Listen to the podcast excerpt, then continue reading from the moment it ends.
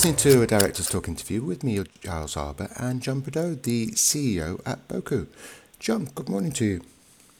Good morning, Giles, and good to chat to you as always. Now, Jon, uh, you spoke to Director's Talk earlier this month following your trading update, and you've released your 2019 results today. Now, one of the things that we talked about last time was the impact the COVID 19 pandemic was having on people's behaviours and how that was possibly driving increased volumes for Boku. Firstly, can you update us on any trends that you're seeing as the COVID 19 lockdowns widen and people across the world are being more and more restricted to their homes?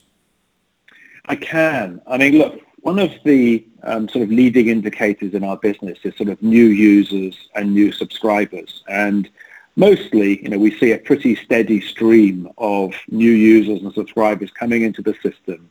Um, every every month is about one and a half million new people make their very first Boku transaction. We look at this on a daily basis, and you can just see a direct correlation between when countries go into some form of, sort of lockdown or shelter from home um, uh, status, and then sort of an immediate spike in terms of those new subscribers or new users. And it's concentrated really specifically in uh, streaming video, so people sort of obviously wanting to sign up to new pay TV services. It's concentrated in things like gaming, whether that's on consoles or PCs and to some extent on sort of app stores where I guess people are accessing those self-same services.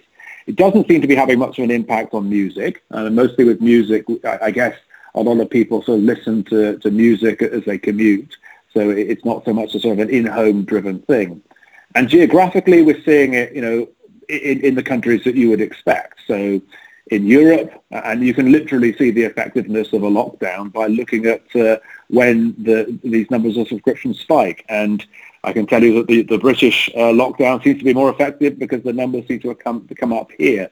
But we've also seen it in Spain, in Italy, obviously, uh, in Belgium, uh, in Germany, in countries in the Middle East, in Southeast Asia, and perhaps less in those countries in East Asia like Taiwan and Japan and Korea who are managing the epidemic with a kind of test, track and trace type of, of, of, uh, of strategy, which meant that they you know, didn't have necessarily so many people confined to their homes.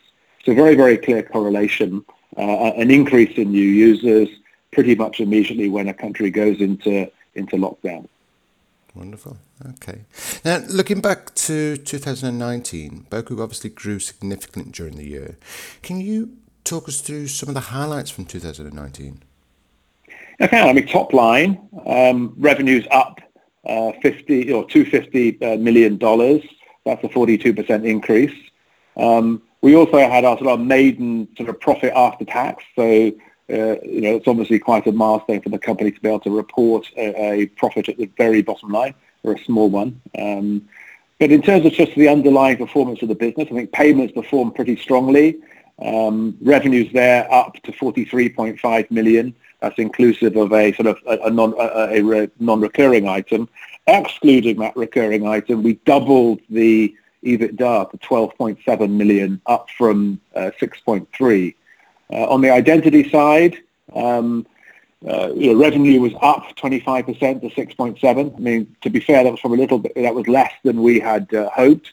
But we are making progress on internationalization, which is the real thing. I think this is the driver on the international, on the identity business, with launches of new uh, connections in India and Indonesia.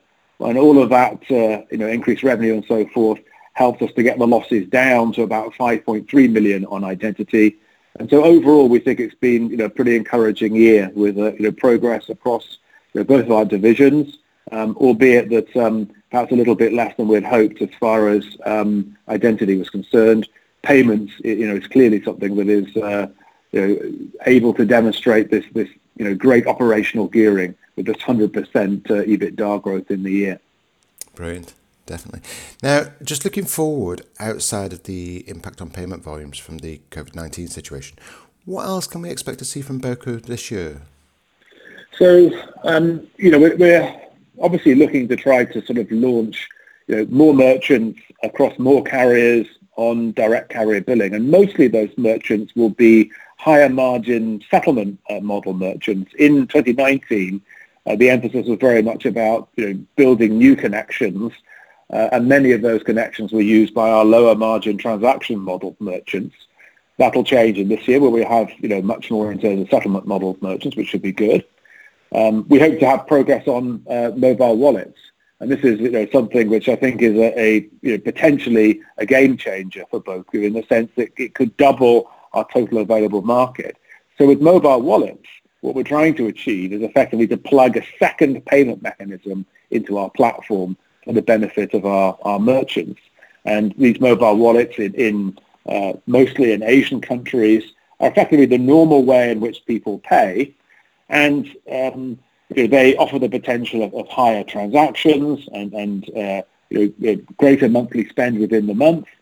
And you know, if we are able to you know make those type of connections and to connect them to our merchants and to have uh, them starting to pay, then you know the potential there could be pretty material.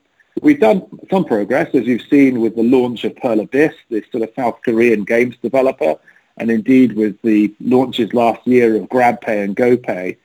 So the early signs are good, and we would expect to be able to provide some more um, meaningful guidance at the half-year stage when we've got a few things going.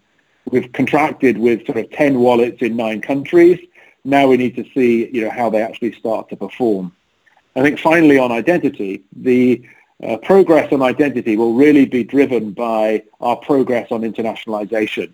As I mentioned earlier, we've uh, you know, we're pleased to see sort of new connections going live in India and, in Indonesia that uh, you know helps drive the business forward, and we'd expect to see many more uh, new connections going live over the course of the year.